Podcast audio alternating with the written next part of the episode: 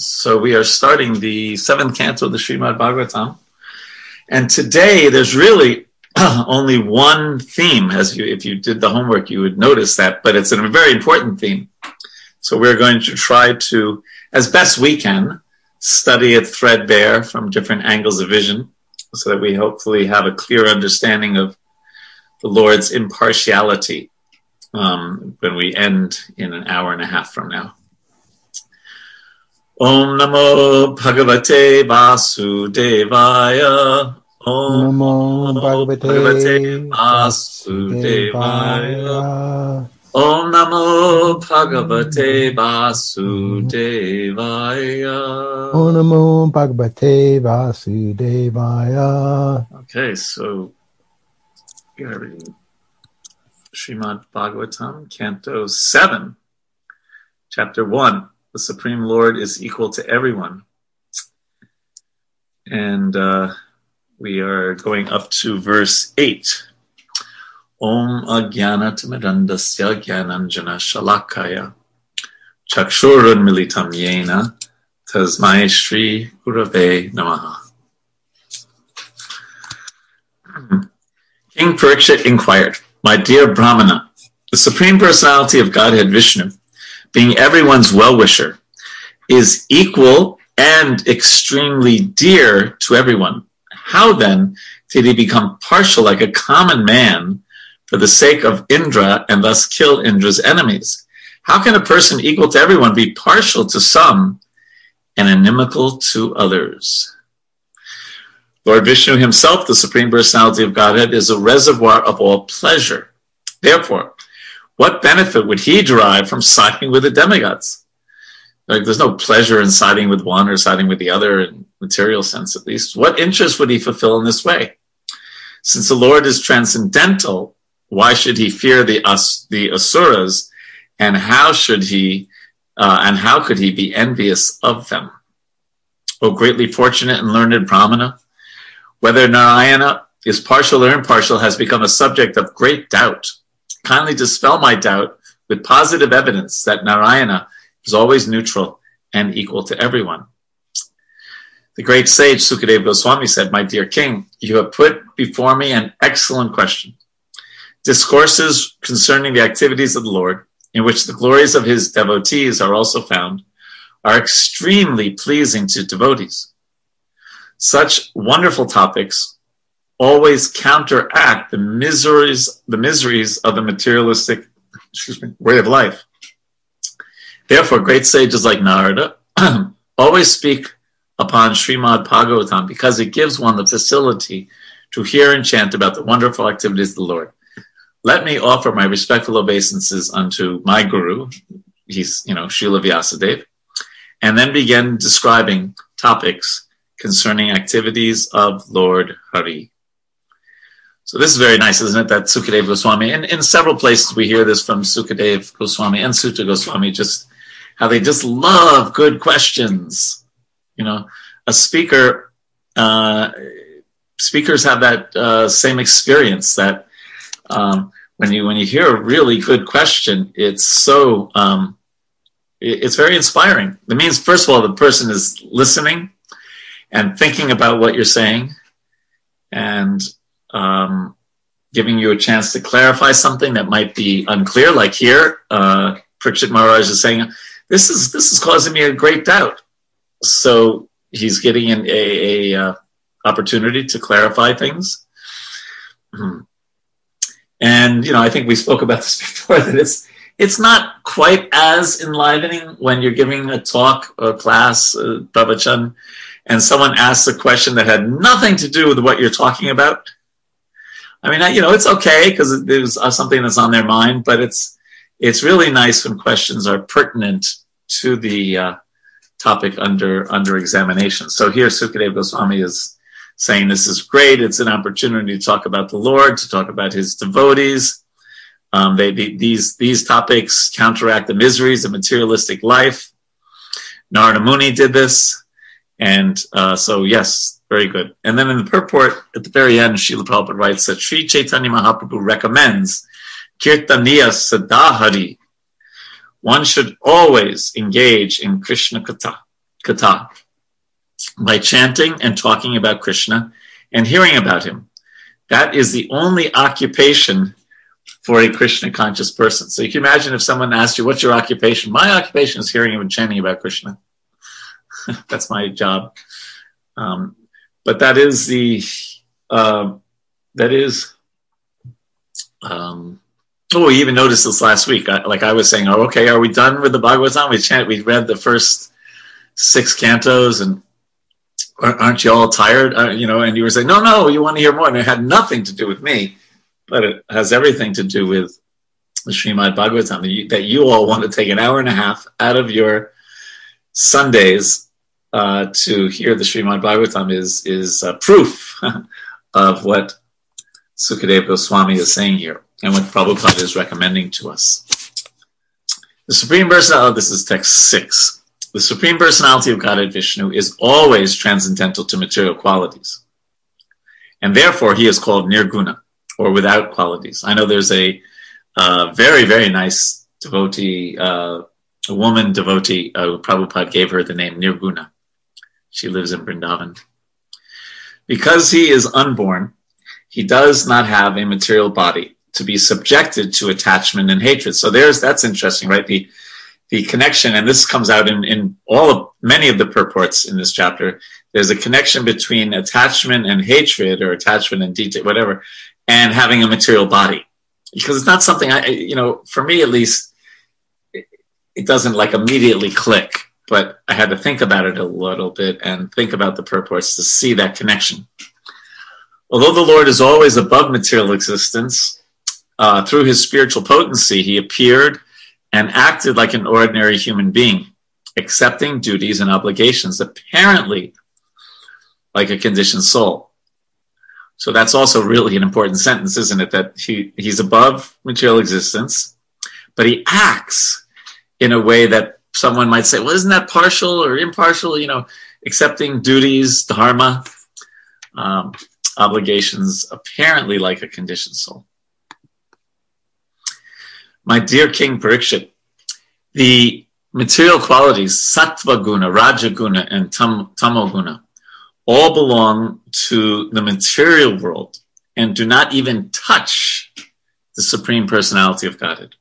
These three gunas cannot act by increasing or decreasing simultaneously.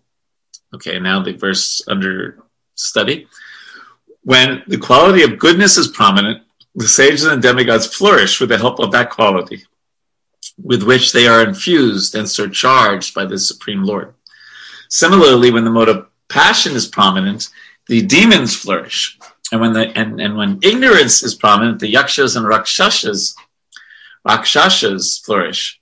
The Supreme Personality of Godhead is present in everyone's heart, fostering the reactions of sattva guna, rajoguna, and tamoguna.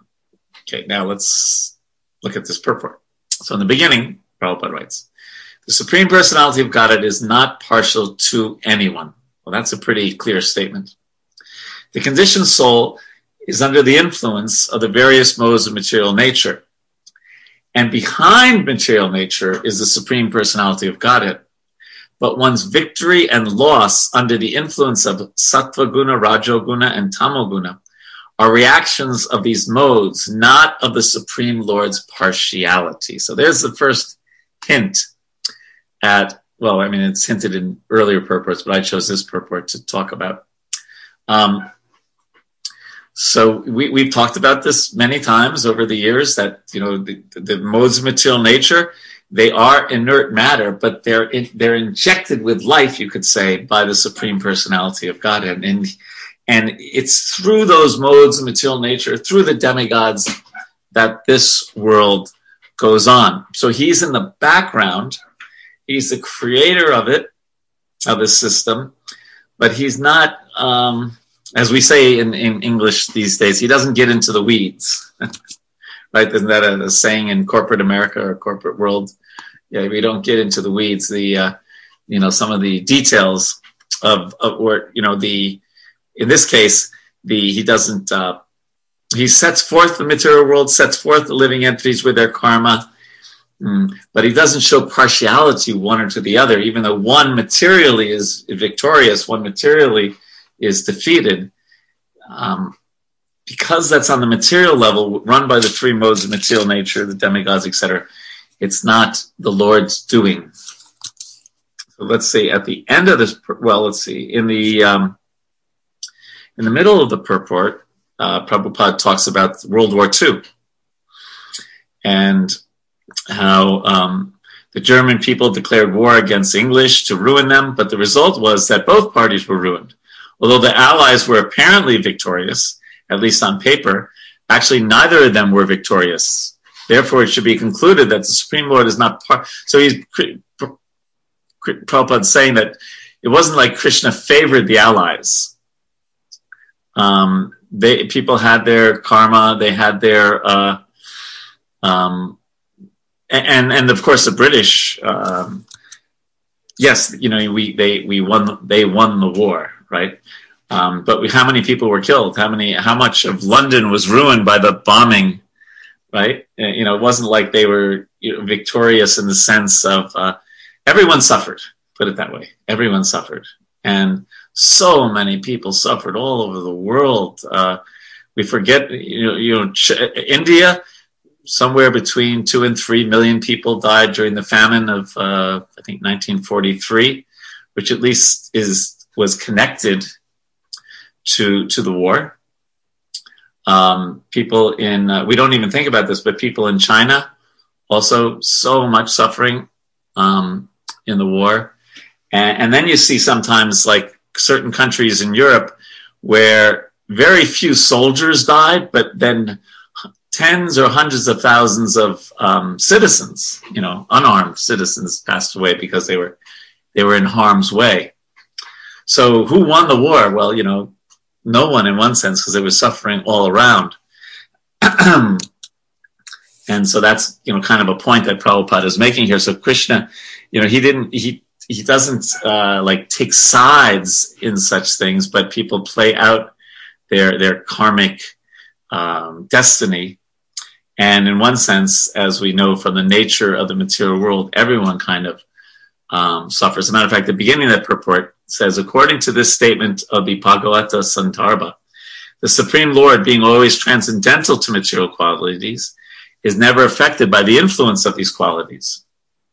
This same characteristic is also present in living being, in the living being, but because he is conditioned by material nature, because we're influenced by the three modes, even the pleasure potency of the Lord is manifest in the conditioned soul as troublesome, so it becomes a perverted pleasure potency. In the material world, the pleasure enjoyed by the conditioned soul is followed by many painful conditions. And then he talks about the wars. So, they, and of course, there was so many, so much pain uh, in the two great wars, and uh, and then he goes on to talk about World War II in particular. A little bit more, and then we'll see what comments or questions you have. This is the last paragraph. The various modes of material nature do not work all at once. The interactions of these modes are exactly like seasonal changes. Sometimes there is an increment of Rajoguna, sometimes of Tamoguna, and sometimes of Sattvaguna. Generally, demigods are surcharged with Sattvaguna. And therefore, when the demons and the demigods fight, the demigods are victorious because of the prominence of their Sattvaguna qualities. However, this is not partiality, not the partiality of the Supreme Lord. So, well, meaning that, a, well, we're going to talk about this later, but a demon, a so called demon, could work to acquire Sattvaguna and become a demigod. Doesn't have to remain a demon. It's our choices due to our karma and due to our so many different things, our purva samskars and things like that. So, any questions or comments so far? Krishna Prabhu. Yes, Sakshi Gopal Prabhu. While I was reading this thing, first thing came to my mind is Parikshit Maharaj was listening, seriously, attentively listening all the Bhagavatam six cantos, like all the stories and things. And um, I do had these type of questions in my mind about uh, injustification, neutrality, and all that stuff. And Parikshit Maharaj, when Parikshit Maharaj was asking, was really wondering. Um, and uh, and actually that like the purports and the explanations were given properly. Uh, I I still have I still think that um, that that like you know uh, even though Indra do, does lot of mischievous things in different places, uh, uh, to protect him, Brahma comes in, and then like Mahavishnu comes in, and uh, I see that like why uh, even though Indra did some stuffs in ignorant mode, uh, he he been protected all all the time. Um, that I couldn't answer myself, Prabhu. Any any explanation would be helpful. Well, we're going to hear more about this in the subsequent verses, but he's uh, what is protection? It's just like in the Vritrasura Lila, he so-called wins, but he actually is the loser, and Vritrasura is the winner from the, on the spiritual platform, and and that is the um, I think I mentioned this before that is also the speciality, if there's such a word, uh, or in this context, of the Srimad Bhagavatam. I mentioned that other Puranas mention uh, put more emphasis on Indra in that pastime, but the Bhagavad Purana, the Srimad Bhagavatam, which is emphasizing the spiritual, pure spirituality, nirmatsaranam Satam, uh, puts the emphasis on Vritrasura, and he was the real victor, right? Not Indra. Indra had to stay in the material world and all that sort of stuff, but um, Vritrasura was the victor. So it, victory or defeat on the material level, that's that is that's basically what's being said in this chapter. That victory or defeat is not it's not partiality on credit. He's just giving people what they deserve and what they get due to their karma and due to the modes of material nature on the material level. Um, and we'll, you know, you're kind of jumping ahead in one sense to the other purports, but, you know, Krish, but a very important verse is Samoham Sarvabhuteshu Name Dvesho Sinapriyaha. That, that Prabhupada quotes several times here that Krishna is equal to everyone. No one is dear, no one is enemy. And then, and that's, but that's on the super soul material platform. Then, ye bhajanti tumam bhaktya mayite teshu chapyam. But he reciprocates the love of a devotee. Mm. But his partiality is that he gives everyone the opportunity to be a devotee. Some may take it, some may not, but he impartially gives that opportunity. Okay, other questions or comments? It's probably good to just keep going because a lot of things are answered or discussed further, at least in the next verse. So, how about we do the next verse and then take comments? Is that right? Because I saw Andy, it looked like you wanted to say something. I have too much to say, so we should just keep reading. We'll go on to nine and then you can yeah. say it, okay? Cool. All right, text number nine. The all pervading personality of God it exists within the heart of every living being. And an expert thinker can perceive how he is present there to a large or small extent. Not, not that the Lord is present to a large, but the, the perception is to a large or small extent.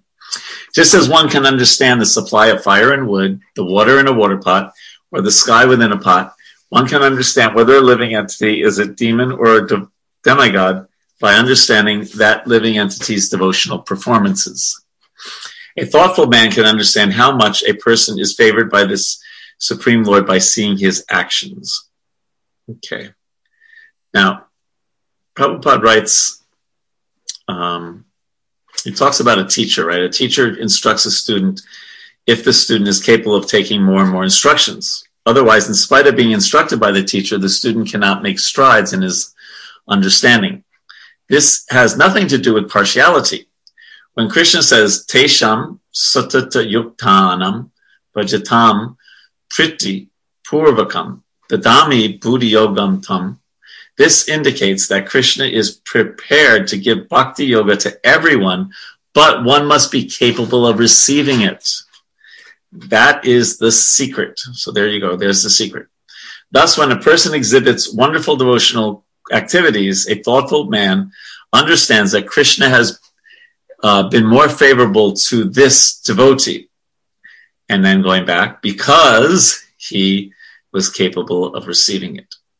This is not difficult to understand, but envious persons do not accept that Krishna has bestowed his favor upon a particular devotee in accordance with his advanced position. So this is a different point now Prabhupada's going to make. Such foolish persons become envious and try to minimize the, an advanced devotee's activities. That is not Vaishnavism. A Vaishnava should appreciate the service rendered by, to the Lord by other Vaishnavas.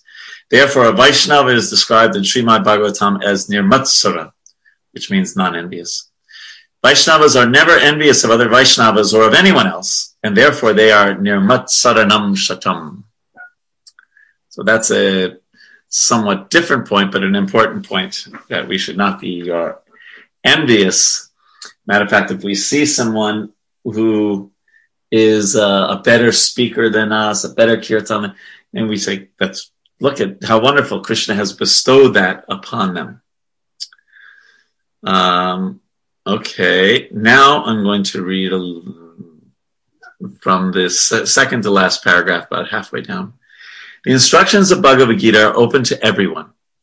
Okay, so this is the same point. Everything's it's all open to everyone, but some people understand them properly, whereas others understand them uh, so improperly that they cannot even believe in the existence of Krishna, although reading Krishna's book. Although the Gita says Sri Bhagavan Uvacha, indicating that Krishna spoke, they cannot understand Krishna.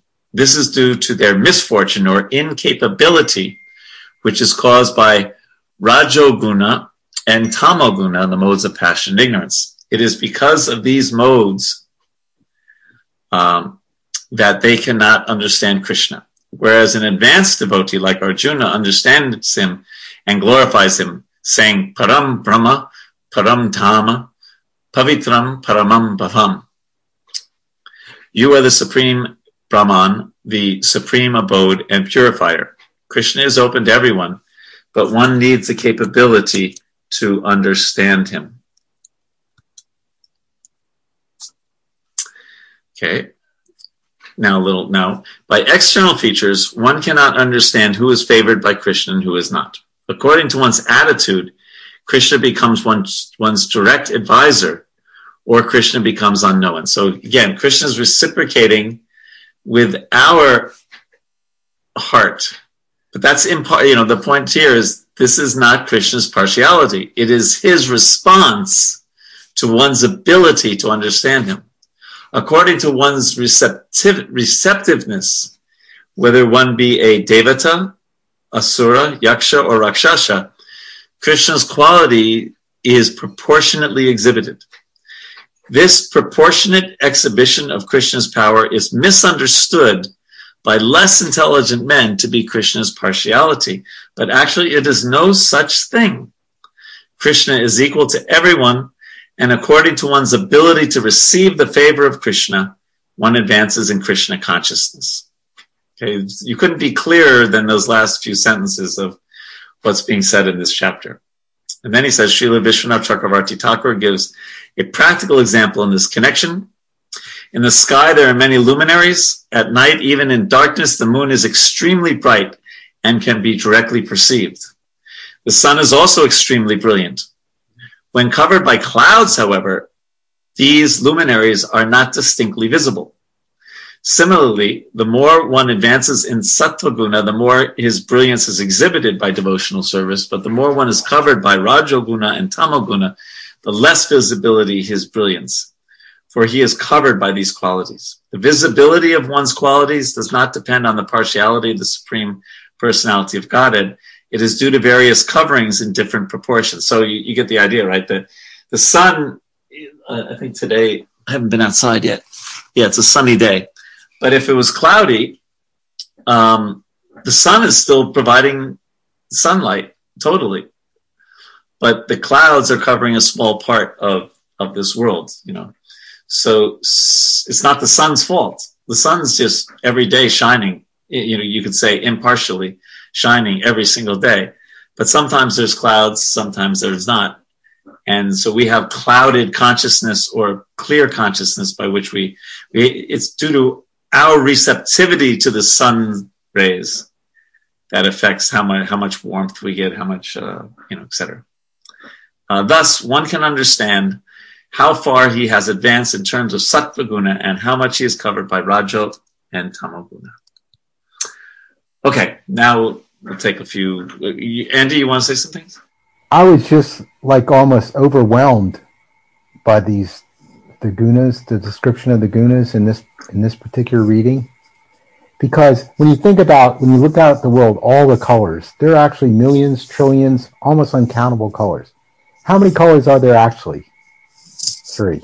Three. Yeah. If I told you that, you'd say, well, that, that's crazy. Know, but then I would explain scientifically with, uh, could show you experiments, right?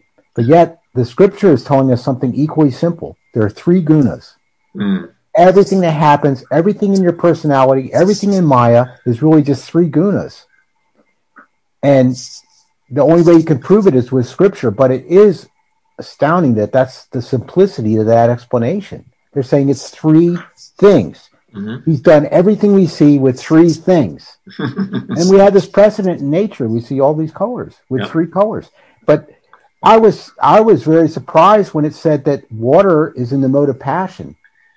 They're saying fire represents uh, mode of goodness, water passion, and air ignorance. Well, it, it, only in this context of this verse, not like that's not an overall statement about everything, because we know water is purifying, right? Uh, and we know, and Krishna, and also in the Gita, Krishna says, "Of purifiers, I am the wind." Mm-hmm. So it was only it was only to in the context of this container. But um, he's still saying it. Yeah, I know, but but we know. But well, you're bringing up, you know, but we also know that elsewhere, Prabhupada and Krishna say something different, and therefore we have to look at the context. And the context is about these containers, Mm. Yeah. The frame of reference. the frame of reference, exactly. And that's other- super important to understand. Otherwise, you can get really confused. Yeah. The other thing I want to mention is I think we should be careful when we make statements about Krishna. You can make lots of statements about what you should do about Krishna, how you should be absorbed in Krishna. But when you make certain statements, you can be imposing on Krishna. Yes, Yes. And that's very important. So you have to be careful. I mean, you could say something that sounds really great and actually be imposing that on Krishna. yes. So we have, we ha- I think I would hope that everybody is careful of that because sometimes you hear something and you say, "Oh, that's borderline." Um, I didn't know the word for it, but now it's an imposition on. You're saying Krishna is this way, but yeah, he may not be that way. Like it's exactly like what you're thinking. Or Krishna did this. Oh, Krishna gave me a flat tire the other day. Well, you know, I mean, you, you yeah, he's the ultimate. He doesn't give flat tires. Right, you know, he created tires and he he, created the world and he created the the rubber plant. Yes, you know, but uh, your karma, you know, the fact that you got a flat tire it probably has a lot to do with your karma. Now, you know, if you're uh, uh, when we start practicing bhakti, usually what happens, my understanding is that Krishna uses he teaches us through our karma. Mhm. Like you get a flat tire and you say, yeah, you know, this is this is the nature of this material world or you know the the uh, the guy the uh, AAA person who comes and tows your truck you to give him some prasadam. Oh well, maybe Krishna arranged that so that this person could start his devotional life, get some Yeah. prasadam. Yeah. But you know, Krishna gave me a flat tire. It, it's um, it's kind of interesting. Also, just one more little thing, uh, like uh, in reference to what Sakshi said. I think there's cases where Mother Lakshmi can take a liking to you, right? And if she does, she can do all kinds of things for you. So she Mother be, Lakshmi. she may be partial to Indra, and then that has carries a lot of weight. And that's not saying anything directly about Krishna, but that's still a big factor. Yeah. Well, that's that's very interesting. Yeah.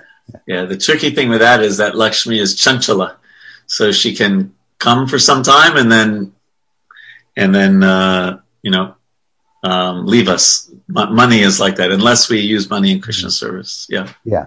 Yeah. Okay. Thank you for all that, Andy. Those are very good points. Very helpful. Thank you. Other thoughts, questions, comments? Hare Krishna, Prabhu. Anand Rupa. Yes, Ananda Rupa. Mataji. So, Prabhuji, in this particular verse, I find it interesting that it's mentioned that uh, uh, one can understand whether a living entity is a demon or demigod by understanding that living entity's devotional performance. I guess we have to see it from perspective after going through the purport which you have just read. Uh, I'm trying not not to think it from perspective of being judgmental about uh, you know any other devotee, uh, you know what their uh, activities are yet uh, you know being a thoughtful to develop that ability of being thoughtful um, you know to get the inspiration actually at the level of feeling inspired by observing the activities of elevated souls seeing them favored by supreme personality you know because um, hmm, there are so many things mentioned in this particular purport that when a person exhibits wonderful devotional quality activities, a thoughtful man understands that Krishna has been more favorable to this devotee. Only because because Bhagavan says in Bhagavad Gita, that particular verse, you know, one of the Chaturshloki verses, Dadami Buddhi Yogam Tam. So, on one side, emphasis has been given actually for quite a while that Krishna is impartial to everyone. Yet, uh, it, it has been kind of mentioned in the purpose again and again that Krishna helps. Krishna is prepared to give bhakti yoga to everyone, but he specially helps his devotees. And that we can see from their activities, how they are performing different services or, you know, how they are conducting. And so actually this particular verse gives a good understanding how one should not harbor any envy or you know to see it from the right perspective what others are doing versus what we are doing. Really good. Yes. You know and, and, and of course you know we time and again like in different areas in the scriptures we have a clear understanding you know at different levels being a neophyte being a madhyamadikari being a uttamadikari what are the different activities or uh, different ways, different levels of advancement in spiritual life. So, yes, this particular verse, these were some of the thoughts I was thinking, you know, I'm finding different things, different messages in this particular verse and the purport, yet it helps to gain more understanding that we all have the gifts or the abilities, and depending on the degree of surrender, you know, our engagement in trying to please Krishna, we may feel the reciprocation. So we should not just go by observing others or you know being judgmental about what others are doing. Thank you, thank you. Other questions or comments? Hare Krishna Prabhu. Hare Krishna Nandimukhi. Thank you very much. Uh, I have some questions with regard to the beginning questions that are put forward by Parikshit Maharaj. Okay. I just want to um, get clarified that is Parikshit Maharaj by saying that uh, the Supreme Lord become partial like a common man for the sake of Indra and thus kill Indra's enemy, um, and also like become a uh, fear asuras and be envious of them. Like is Parikshit Maharaj referring to specific pastimes, or he just saying uh, like in general? Well, I, I had the same question, um, and I didn't. I, I, don't have access to some of the Acharya's commentaries. Um, like I did for the sixth canto, for the seventh canto. So, um, my I'm thinking that it's referring to Indra and um, and Vritrasura. That was my that was my thought, but I would like to confirm that you know because the last thing we heard was Indra and Diti, right? Um, and but it, but his question seems Parikshit Maharaj's question, to my limited understanding, seems to be more directed towards something like. Uh, like Indra and Vritrasura than Indra and Diti and the 49 Maruts, right? Uh, but it could be them also, I guess. I mean, because they, well, they become friends of Indra, right? The 49 sons. Um, so that that's the best. Yeah, I had the same question, Nandimukhi, and and the best I could think. Let's say you know for Indra, yes, because Indra, it's actually a good one with Indra, isn't it? Because he wins, but as we were saying earlier, he kind of like he loses also. He he doesn't. He's he's still in the material world, and Vritrasura has returned back to Godhead. So that really matches well with Prabhupada's purports, where he says like Putana got a great benediction from Krishna. Krishna, you know, she tried to kill Krishna, but he just took it that she's trying to be my mo- my mother, and he, you know, he delivers her and then then these really important verse in um, from 26 up to 32 in this chapter, which we'll cover a little later if there's time. Um, also talks about this, but that's the best I could do. I, if I get chance to do some more research, I will. Did you have another point, Nandi Mukhi Mataji? Davey? No, thank you so much. I'm I'm very glad to know that. That I don't know. okay. That you have the same question, and uh, yeah. yeah. Uh-huh. Okay. Very question. Yeah, maybe Suganda can tell us what's really going on. Um, mm, there was somewhere a mention of um, in the Yudhishthir um, when they were performing that yagna, um, they, uh, they, saw that Shishupal got um, liberation when he was killed. So there was a question raised at, at that point, and then there came a uh, there came a story of this Hiranyakashipu and Hiranyaksh, which we are going to go into. I'm not sure whether it happened before this conversation or it's going to happen again because uh, Parikshit Maharaj had a question why uh, he got liberation, Shishupal got liberation. Yes, thank you. And, and the point about uh, that you brought about Yudhishthira, that's going to come up in a few verses from now, isn't it? That that example. Thank you. Okay, let's go on to verse number twelve. So we're going to be reading um, ten and eleven. It was hard to you know choose which verses, to, which purports to have you read because you know they're, they're all so many. They're all um, on similar topics and they're all wonderful. When the Supreme Personality of Godhead creates different types of bodies, offering a particular body to each living entity, according to his character and fruit of actions, his karma, the Lord revives all the qualities of material nature, sattvaguna, rajoguna, and tamoguna. Then, as the supersoul, he enters each body and influences the qualities of creation, maintenance, and annihilation using sattvaguna for maintenance, rajoguna for creation, and tamoguna for annihilation. O great king, the supreme personality of Godhead, the controller of the material and spiritual energies, who is certainly the creator of the entire cosmos, creates the time factor to allow the material energy and the living entity to act within the limits of time. Thus, the supreme personality of Godhead is never under the time factor nor under material So not only is he not under the three gunas, he's also not under the influence of time. Um, so, and the last verse, you know, as Krishna creates the different bodies, um, offering a particular body basically according to what we deserve.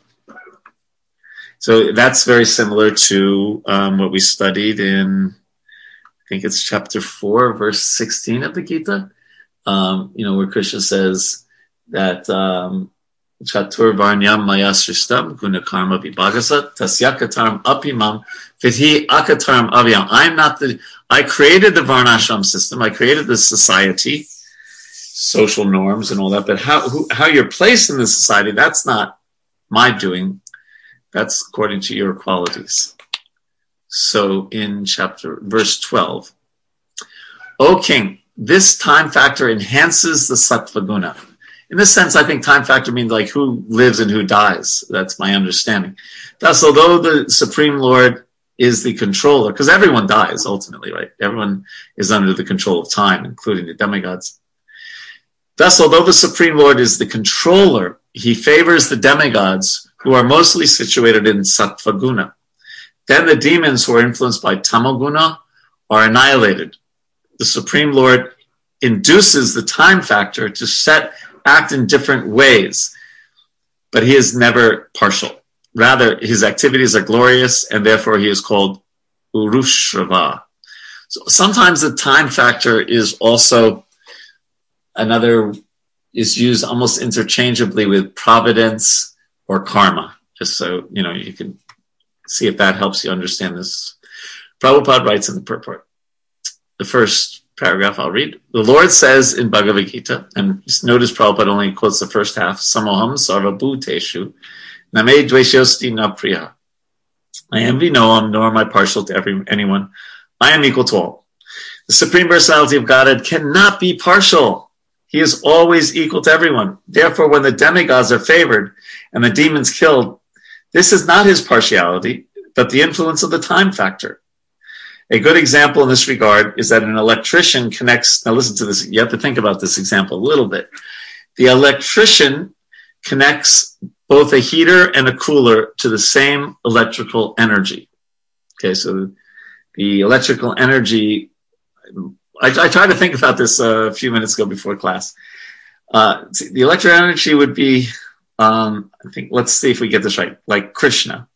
And the cause of the heating and cooling is the electrician's manipulation of the electrical energy according to his desire. So the heating and cooling, as far as I can see, would be the three modes of material nature. Um, and then the electrician, if I understand correct, wait, wait no, the electrician is Krishna, it sounds. I, had, I, th- I thought I had it figured out before. Let's see. But factually, the electrician has nothing to do. Okay, so Krishna is the obviously the electrician in this, right? He has nothing to do with causing heat or cold, nor with the enjoyment or suffering. Oh, so, so Krishna, there it is. He releases his energies, parashya shaktir vividhaya suyate. And those energies uh, um, can sometimes produce heat, sometimes produce cold, but it's it's not the uh, electrician. He just releases that those energies, and then the energies act, and sometimes, uh, according to our karma, creating you know good and bad or heat and cold. But it's not the but the electrician is is detached from the cause of the heat and cold. I hope that made sense. Um, and Prabhupada writes, he, then he talks, he, he tells the past, a little bit about the pastime of Putana. The Lord killed Putana uh, as an enemy, but because of his being the supreme controller, she attained the exalted position of his mother. Ordinary, so there's another, now another thing here is interesting. Ordinarily, a murderer is hanged, and in the Brahma Samhita, it is said that a king bestows mercy upon a murderer by killing him, thus saving him from various kinds of suffering. Because of his sinful activity, such a murderer is killed by the mercy of the king. Krishna, the supreme judge, deals with matters in similar ways because he is the supreme controller. The conclusion, therefore, is that the Lord is always impartial and always very kind to all living entities. So it's just like the the king is did not force the murderer to kill someone, right? The murderer, based on his free will, killed someone. Um, so similarly, Krishna doesn't cause us to do right or wrong. It's it's our uh, free will that decides that, but we do get the consequences of that. Yeah. Now, in this case, you know, by the way, just as a, almost as an aside, um, we always have to look at things from the principle. So the principle here about uh, um, capital punishment, because it's a big topic, right? Even in the world today, um, is about karma and actually freeing the person who committed such a heinous crime from the reactions for many, many lifetimes to come. Obviously, you know, when people are against the uh, cor- uh, capital punishment, they generally don't bring in this karma idea. So they're they're basing it on another principle. Usually, I think they say that it, it seems inappropriate to uh, deal with um, violence with violence. So they're they're looking at it from a different perspective, and devotees may may accept you know that as a you know an interesting thing to look at. Devotees are just looking at it you know based on a different principle, the principle of karma, and not um, you know what kind of example this sets. Another and, and another one might be a deterrent. Is it really uh, today at least is capital punishment a deterrent or not? So my point is it's a complicated thing, but our point is from, or at least the Shastric point is from the role of karma. So we talked about a few things here in this purport. What are your questions or comments?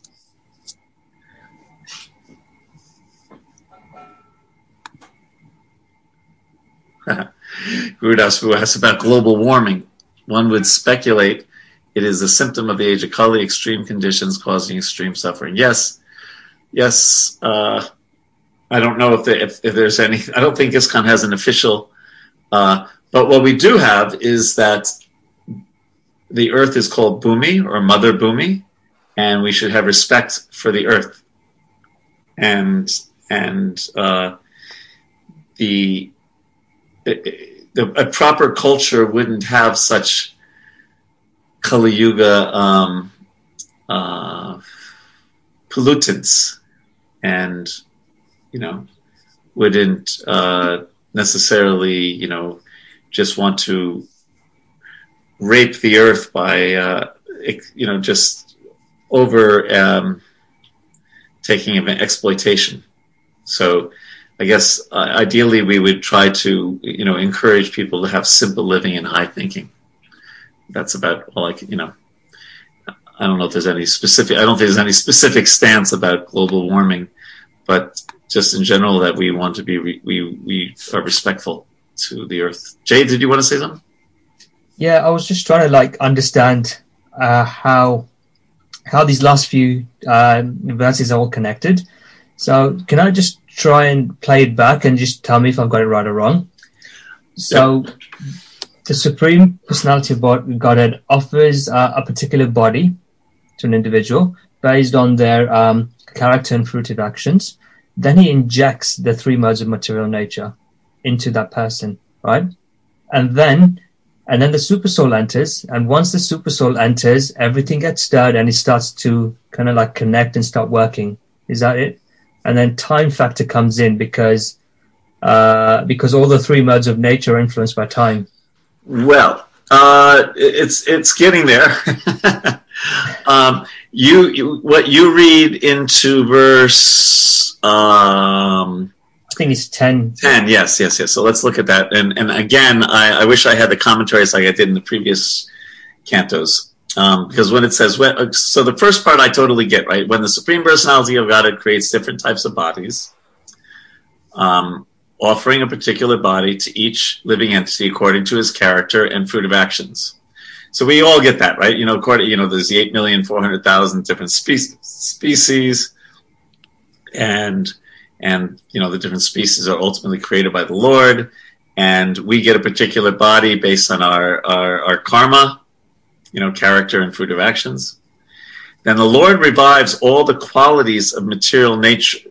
Um, okay, so let's just look at that. That was the tricky thing. Let's see. When this when the Supreme Personality of God creates different types of bodies, offering a particular body to each living entity according to his character and fruit of activities, the Lord revives all the qualities of material nature. Then, as a super soul, he enters each body and influences the qualities of creation, maintenance, and annihilation, um, using sattva guna for maintenance, rajaguna for creation. So when I read that, uh, he, he, enters each body.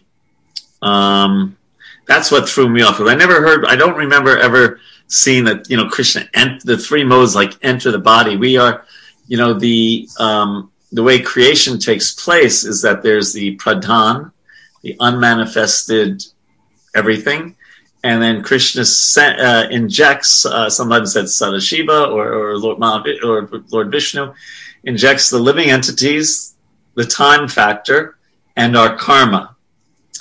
And then the uh, the pradhan becomes the mahatattva, and the mahatattva is divided into the three uh, gunas, and in the mode of goodness comes manifest the mind, um, and the demigods, and then in the mode of passion is the intelligence, and I and I, I would have to look at a chart, and then in the mode of ignorance, the tanmatras, and uh, somewhere in there are the um, are the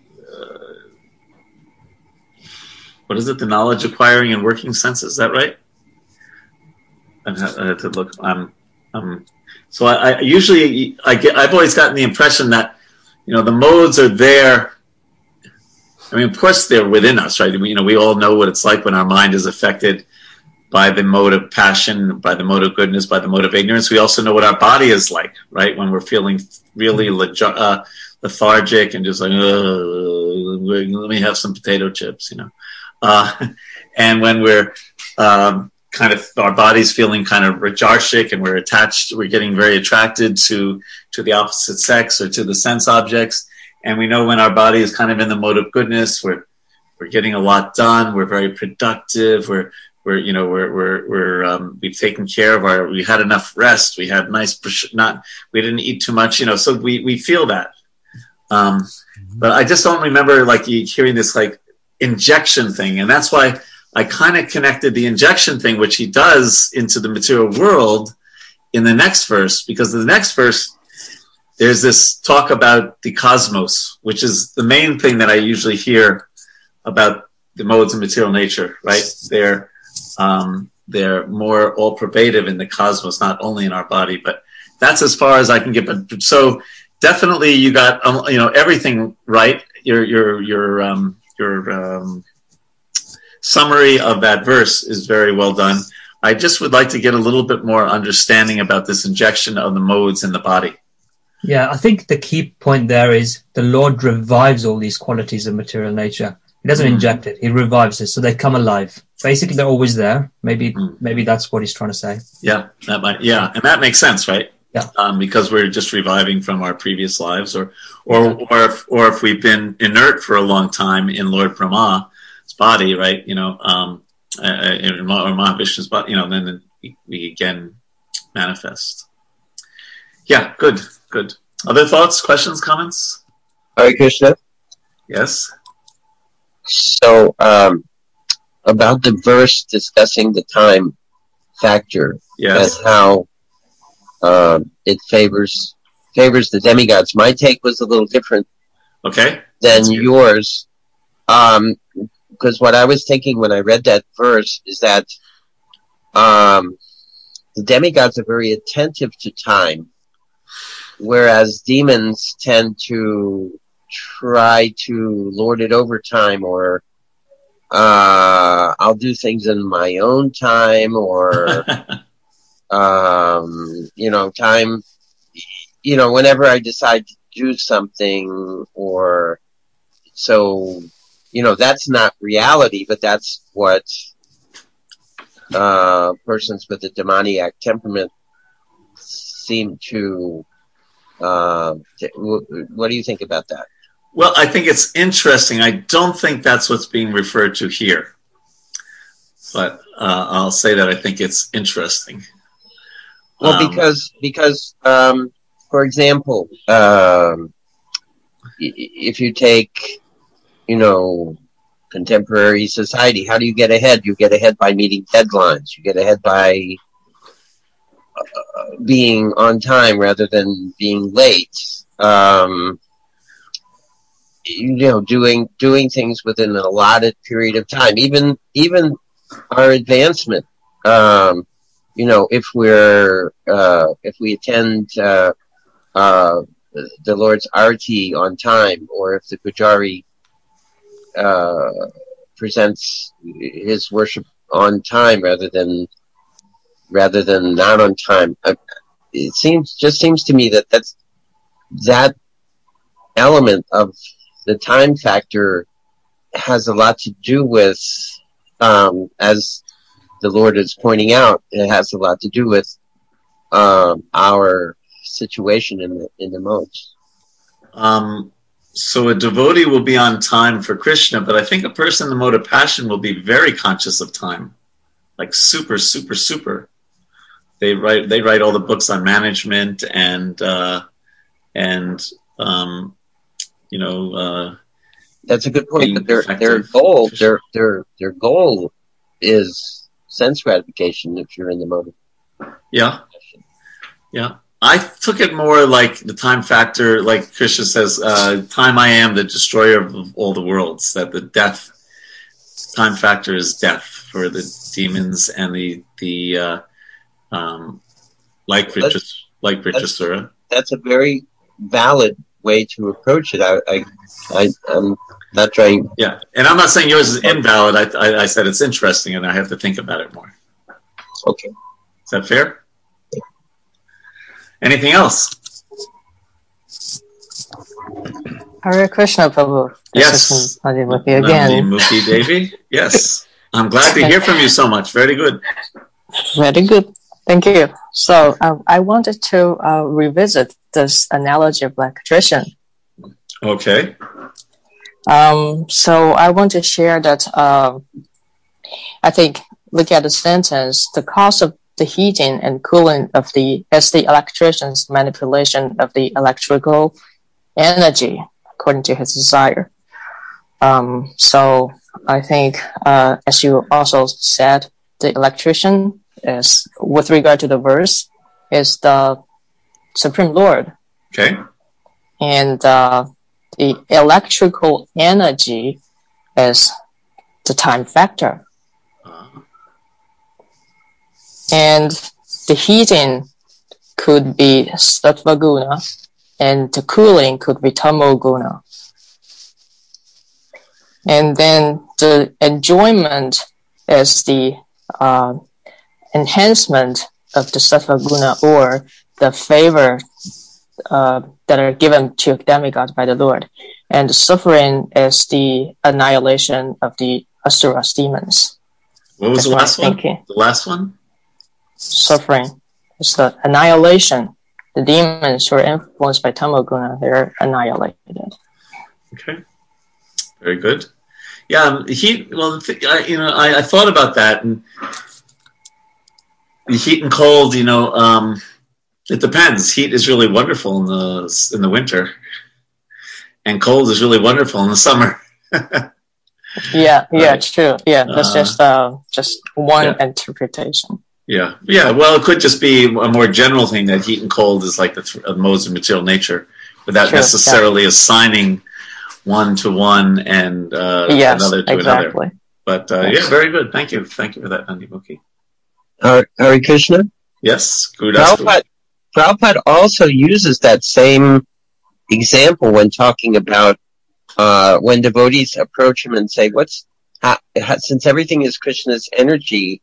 How do we know what is uh, ma- material and what is spiritual?" And Prabhupada, I, I can't remember the, the places, but I've seen at least a few different places. and I know you have too about how it's it's all his energy, like the electrical energy, and uh, one the you know the spiritual energy and the material energy are just different uh, manifestations of that energy. Yeah. Yeah, when he's explaining like Parasha Shakti or Vividhaya Suyite that Yeah. Krishna has so many energies. Okay, let's go on. Verse 13. Formally, okay, so now we're here. Uh, I think it was Nandi Mukhi who brought this up, that now we're going to hear, or no, it was Suganda. Uh, formally, O king, when Maharaj Parikshit was performing the Rajasuya sacrifice, the great sage Narada, responding to his inquiry, recited historical facts showing how the Supreme Personality of Godhead is always impartial, even when killing demons. In this regard, he gave a vivid example. O king, at the Rajasuya sacrifice, Maharaj uh, Yudhisthira, the son of Maharaj Pandu, personally saw Shishupal merge into the body of the Supreme Lord, Krishna.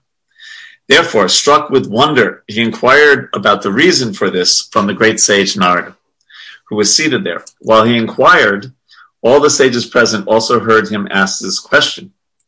Maharaj Yudhisthira inquired, It is very wonderful that the demon Shishupala merged into the body of the Supreme Personality of Godhead, even though extremely envious. This Sayuja Mukti is impossible to attain even for a great transcendentalist. How then did the enemy of the Lord attain it? O great sage, we are all eager to know the cause for this mercy of the Lord.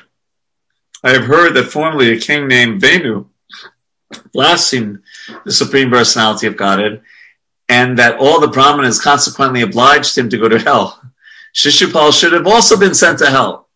How then did he emerge into the Lord's existence? From the very beginning of his childhood, when he could not even speak properly, Shishupal, the most sinful son of Damagosh, began blaspheming the Lord, and he continued to be envious of Sri Krishna until death. Similarly, his brother Dantavakra continued the same habits. Although these two men, Shishupal and Dantavakra, repeatedly blasphemed the Supreme Personality of Godhead, Lord Vishnu Krishna, the Supreme Brahman, they were quite healthy.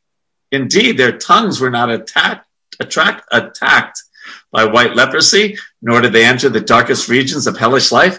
We are certainly most surprised by this. How is it possible for Shishupal and Danta Bakra, uh, in the presence of many exalted persons, to enter very easily into the body of Krishna, whose nature is difficult to attain? This matter is undoubtedly very wonderful. Indeed, my intelligence has become disturbed just as the flame of a candle is disturbed by a blowing wind. O Narada Muni, you know everything. Kindly let me know the cause of this wonderful event. Sri Sukadev Goswami said, after hearing the request of Maharaj Yudhisthira, Narada Muni, the most powerful spiritual master who knew everything, was very pleased.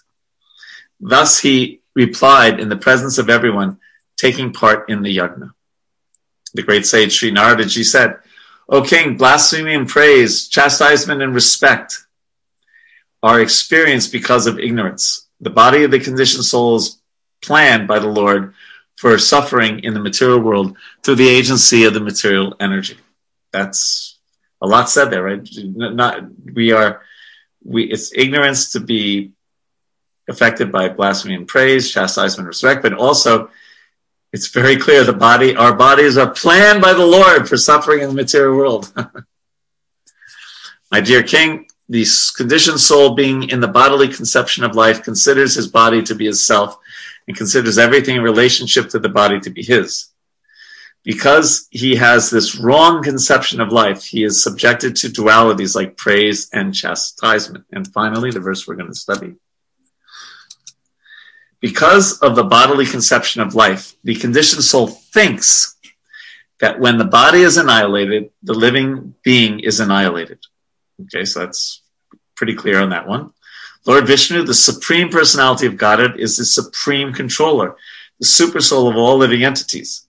Because he has no material body, he has no false conception of I and mine. It is therefore incorrect to think that he feels pleasure or pain when blasphemed or offered prayers. This is impossible for him. Thus, he has no enemy and no friend. He, uh, when he chastises the demons, it is for their good. And when he accepts the prayers of the devotees, it is for their good. He is affected neither by prayers or blasphemy. So the first thing I think was really important is in the third sentence. Prabhupada writes, uh, Therefore, since Krishna has no material conception of life, how can he be affected by material prayers and accusations? Not like, you know, deeply spiritual, loving sentiments. And now I'm going to read the whole last paragraph. So uh, Prabhupada quotes this uh, verse from the 16th chapter of the Gita. Those who are envious and mischievous who are the lowest among men, are cast by me into the ocean of material existence, into various demoniac species of life. When the Lord punishes persons like demons, however, such punishment is meant for the good of the conditioned soul. The conditioned soul, being envious of the Supreme Personality of Godhead, may accuse, accuse him saying, Krishna is bad, Krishna is a thief, and so on. But Krishna, being kind to all living entities, does not consider such accusations. Instead, he takes account of the conditioned souls chanting of Krishna, Krishna so many times. He sometimes punishes such demons for one life by putting them in lower species, but then when they have stopped accusing him, they are liberated in the next life because of chanting Krishna's name constantly. So that that's referring obviously to someone like Shishupal, not somebody who just says Krishna, Krishna a couple of times.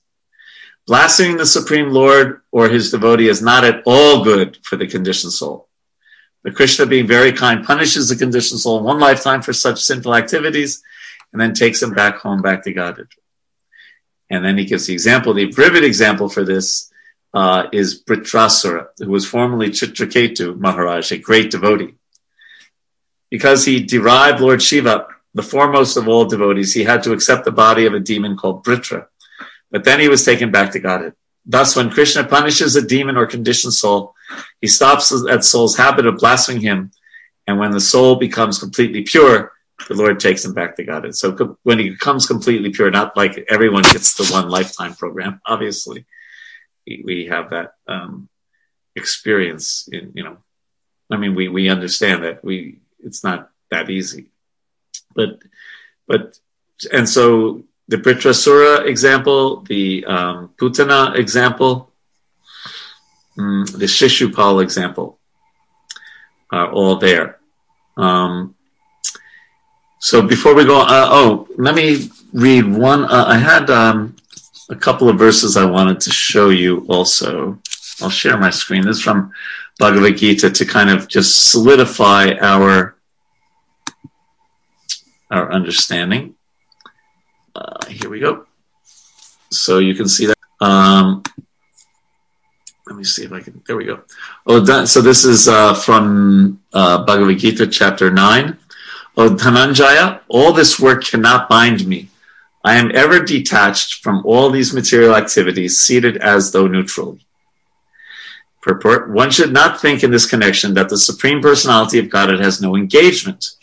In the spiritual world, he is always engaged. In Brahma Samhita, it is stated uh, he is always involved in his eternal blissful spiritual activities, but he has nothing to do with these material activities.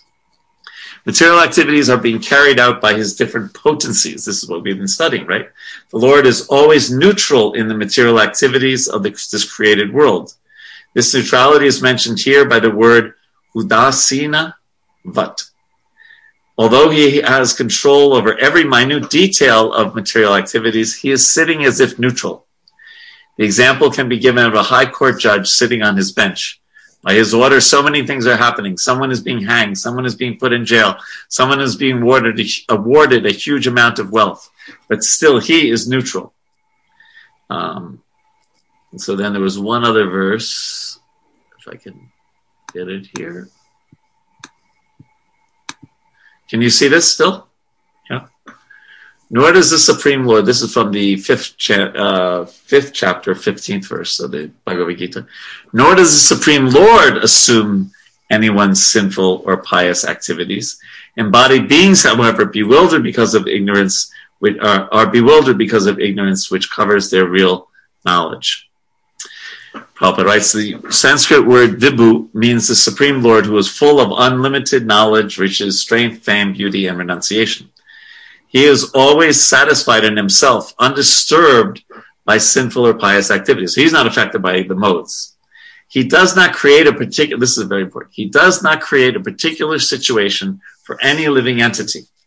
But the living entity, bewildered by ignorance, desires to be put into certain conditions of life and therefore his chain of action and reaction begins. Okay, so I just wanted to show that you know what we're reading here. There's a connection with the Bhagavad Gita. Uh, any questions or comments on these points, Andy? Yeah, uh, Shishupal. When I read that and it said he was absorbed into the body of the Lord, is that really top drawer treatment? I mean, obviously he escaped the cycle of birth and death, but can he serve the Lord being part of his body? In other words, it's amazing and wonderful, and he got a very good deal, right? But did he get the top drawer? Uh, no, you're right. You're absolutely right, and we're going to talk about that if there's time today oh. or next time. But you're absolutely right. Okay. No. Yeah. That's kind uh, of almost like Mayavadi. He merged into yeah, the world. it's Sayuja Mukti. It's not uh, what anyone would like to be. It's uh, where the, I think we mentioned this last week, where the um, subject and the object are one and the same. And who wants that? There's no reciprocation. There's no love. There's no rasa. There's no taste. Yeah, we're gonna we're gonna talk about that uh, what it means because um, whether you know it or not, verse thirty one is um, and one of the most. It's a very very very very important verse. It may you may just read it and say, "Oh, okay, interesting," but it's um, believe it or not, or not believe it or not, but uh, it is a very important verse in terms of um, understanding Raganuga Bhakti, the high, higher practices of sadhana. And uh, if we have time, we'll talk about that today. Unless there's anything else, I'll move on then, because I, I, can bring that up. I can start bringing that uh, in our conversation. Just one thing, um, it really gave me a a new perspective on um, what we were saying about the time factor before. Um, and that is this the um, the incredible punishments that turn into great benedictions that Prabhupada was talking about in the purport, um, to the material way of thinking, uh, the biggest punishment is death. That's the end of everything. Being a material thinker, I know this very well, that, you know, there's nothing worse than, uh, punishment that ends in death. Uh, but the perspective is that Shishupal was punished, but then, y- given the highest benefit for his, uh, uh, meditation on the Lord, even in anger. But, but for, for that one life, he was, uh, so we only, we don't think, uh, materialists don't think in terms of lives, No, lives singular. Right. Right. Exactly. And that's why, you know, that point, that's why I was trying to make that point in terms of the cap, uh, capital punishment idea that, you know, um, there's different principles on which to base it. And, and the point that Prabhupada is making is based on the principle of many lives and karma and our sojourn in this world and getting freed from the reactions to activities. And, and, and that's a, just like you're saying, Gurudas Prabhu, that's not how most people are looking at the capital punishment um, uh, issue in the world. Right? They're looking at either from the idea of you know, well, different people say, look at it differently, right? Some people say you know, get these terrible people out out of this world. They've committed so many, you know, it's only appropriate they get what they deserve, an eye for an eye. And then others, anyway, like I already mentioned it. But you're right. It's because it's it's it's what is our the paradigm or the the lenses by which we're looking out at things. Thank, thank you. Okay, now this this next point, um, and we have 14 minutes, so I think we could uh, touch upon it, maybe even conclude it. But um, uh, so after talking about Shishupal, right? Uh, therefore, by enmity, Shishupal, like, or by devotional service, like Narada Muni, by fear, by affection, or by lusty desire, by all of these or any one of them, if a conditioned soul somehow or other concentrates, that's an important word here, his mind upon the Lord, the result is the same. For the Lord, because of his blissful condition, uh, position, is never affected by enmity or friendship. I'm going to keep going though and try to make this a whole package deal, these verses. Narada Muni continues, by devotional service, one cannot achieve such intense absorption in thought of the Supreme Personality of Godhead as one can through enmity towards Him. That is my opinion. Now, here he's talking about general devotional service like Vaidhi, Vaidhi Bhakti. And we, I think we all have this experience um, that as much as we focus on someone we love, sometimes someone who's our big enemy or is causing us a lot of trouble, our mind can really go to that person, can't it? Have we ever had that experience? right? Or even, you know, you know, what like in this past four years, Democrats have fought of Donald Trump more than anybody on the planet, right? Uh, so, um, yeah, you get you get the idea that Narada Muni is saying here. Okay, let's continue. A grass worm confined to in a hole of a wall by a bee always thinks of the bee in fear and enmity and later becomes a bee simply because of such remembrance. Similarly, if the conditioned soul somehow or other think of Krishna, who is Satchit Ananda Vigraha, they will become free from their sins, whether thinking of him as their worshipable Lord or as an enemy. Because of constantly thinking of him, they will regain their spiritual bodies. Many, many persons have attained liberation simply by thinking of Krishna with great attention and giving up sinful activities. This great attention may be due to may be due to lusty desires, inimical feelings, fear, affection, or devotional service. I shall now explain how one receives Krishna's mercy simply by concentrating one's mind upon him. And then the famous verse, My dear King Yudhisthira, the gopis by their lusty desires, Kansa by his fear, Shishupal and other kings by envy, the Yadus by their familial relationship with Krishna, you Pandavas by your great affection for Krishna, and we, the general devotees, by our devotional service, have attained the mercy of Krishna. So I'm going to refer now to the Nectar of Devotion, Bhakti Rasamrita Sindhu. And 15th chapter, oh, don't tell me I lost my, uh, I had my notes. I have to refresh them. Hopefully that'll do it. Um, why is that? It's open. Let's see if that works. Um, in the 15th chapter of Nectar of Devotion, it talks about uh, Raganuga Sadhana Bhakti. If you may, you, you should probably recall what Raganuga Bhakti is. It's sometimes translated, Prabhupada translated as spontaneous devotional service. And it's specifically uh, experienced by the following the footsteps of the great devotees in Vrindavan, the Ragatmika devotees. Raganuga is someone who follows Anuga in the footsteps of, of someone who has raga, who has uh, great great devotion. So um, uh, now, why is this not opening? I don't understand. I'll try it again, a different way. Um, my notes on the nectar of devotion.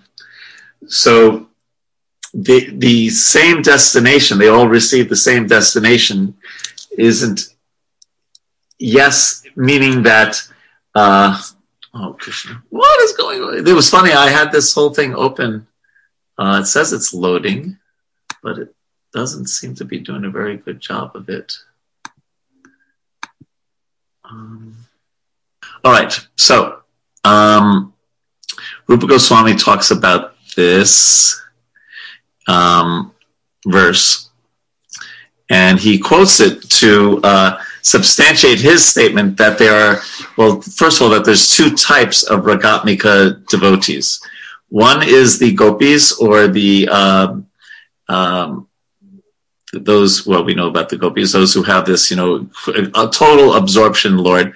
And of course you know here the word is kamat by lusty desires. And we all know that that means by transcendental lusty desires by their incredible uh, you know it's a madhurya lila madhurya ras and the other one is in this verse is uh, the yadus who have a familial relationship so that's also considered uh, so parts of Dwarka and Vrindavan are the two places that Raga Bhakti takes place. So here, the two that are clearly Raga Bhakti are the uh, the Yadus by their familial relationship and the Gopis.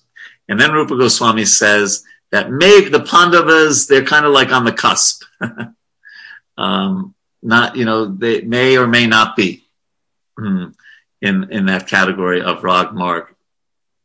And then Rupa Goswami goes on to, well, first he says it's not, it is not that inimical emotion. This is to answer um, um, Andy's question.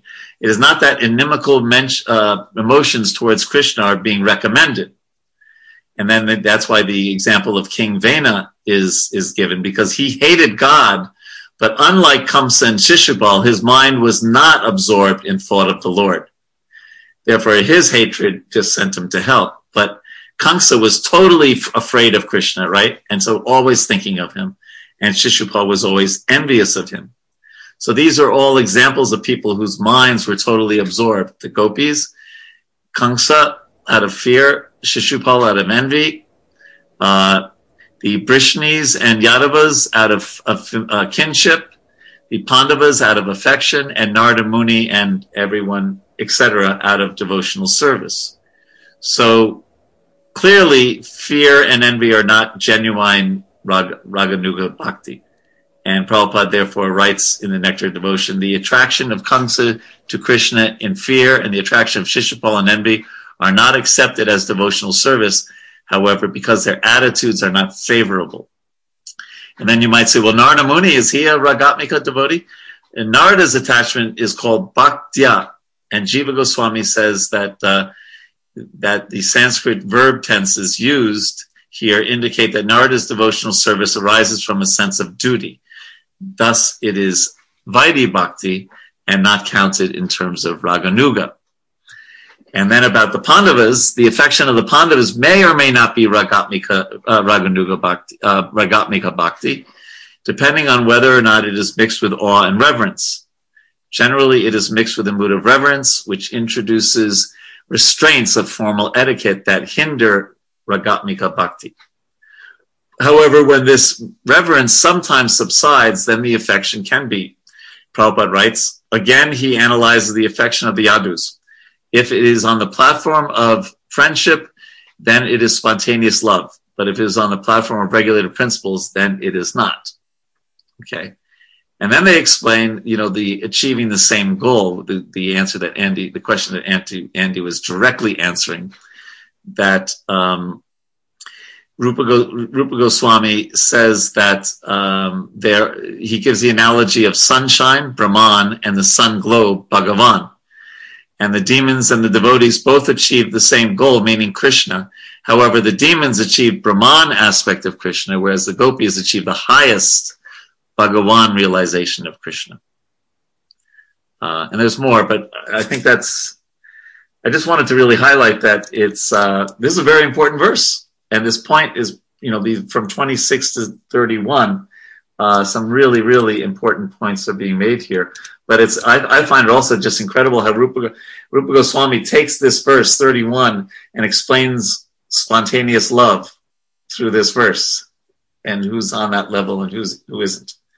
Some questions or comments? Agishna Prabhu. Yes, Sakshi. So one common thing came to my mind, even though they have had, uh, they were giving examples about hatred and envy and all that stuff. They all believe in Krishna. okay. Yes. Yeah. So in, in different ways. Yes. yes. They believe in Krishna, and uh, when we say demons, when we refer demons as a Vaishnavas, I got a misconception is that they don't believe in Krishna and uh, uh, those we call them as demons uh, are like uh, you know that that was my my head was going in that direction. Well, I'm not sure if Shishu. I'd have to think of if Shishupal and Kamsa, if they believed that Krishna was the supreme Lord, they were totally f- afraid and envious of him. Um, one definition of demons is people who are prasandis, people who don't believe um, in Krishna. Um, and Abhajananti Mamudha Manasim Tanamasrita, right? The persons who think that Krishna's body is is material. Um, I'd have to think more about whether Kamsa fits into that category. Kamsa is this huge, super powerful person, and yet he's afraid of Krishna. So he might have been thinking of him not as certainly not as an ordinary person. Yeah. Thank you. Mm-hmm. Now, verse 26, by the way, goes on. Probably, I, I, I, I skipped over it, but in the purport goes on to great lengths to make sure we know that um, we should serve Krishna favorably, anukul, and not, you know, following the footsteps of Shishupal or Kamsa. right? And that's why I, I tried to bring up that point at the end that the same destination, as Andy very rightly brought up, is not a, it's it's the same in terms of Advaya Gyan, um, the absolute, but there's a big difference between Brahman and Bhagavan realization. Okay, so that was a bit, philosophical, but uh, good points. We will uh, continue next week and probably finish this chapter. And I hope you have a wonderful uh, week in Krishna consciousness. Uh, Shiva Ratri is coming up. Uh, a wonderful day to again, you know, it's so amazing how Lord Shiva is is portrayed in the Bhagavatam. Right? Different than the Shiva Purana and other places. He's portrayed so again and again as as a devotee of Krishna and and as uh, as and his connection to Krishna. Right? He he's it's interesting. He plays kind of a somewhat minor role in the Shishupal Vritrasura Lila, right? but a major role. Uh, uh, yeah, and even not a completely, fully central role in the whole Daksha Yagya. A very important role there. Daksha Yagya and and his wife and Sati and and yeah, that whole that whole thing. Okay, Hari Krishna. See you in a week. Thank you. Hare Krishna. Hare Krishna. Hare Krishna. Krishna. Thanks so much. Hare Krishna. Hare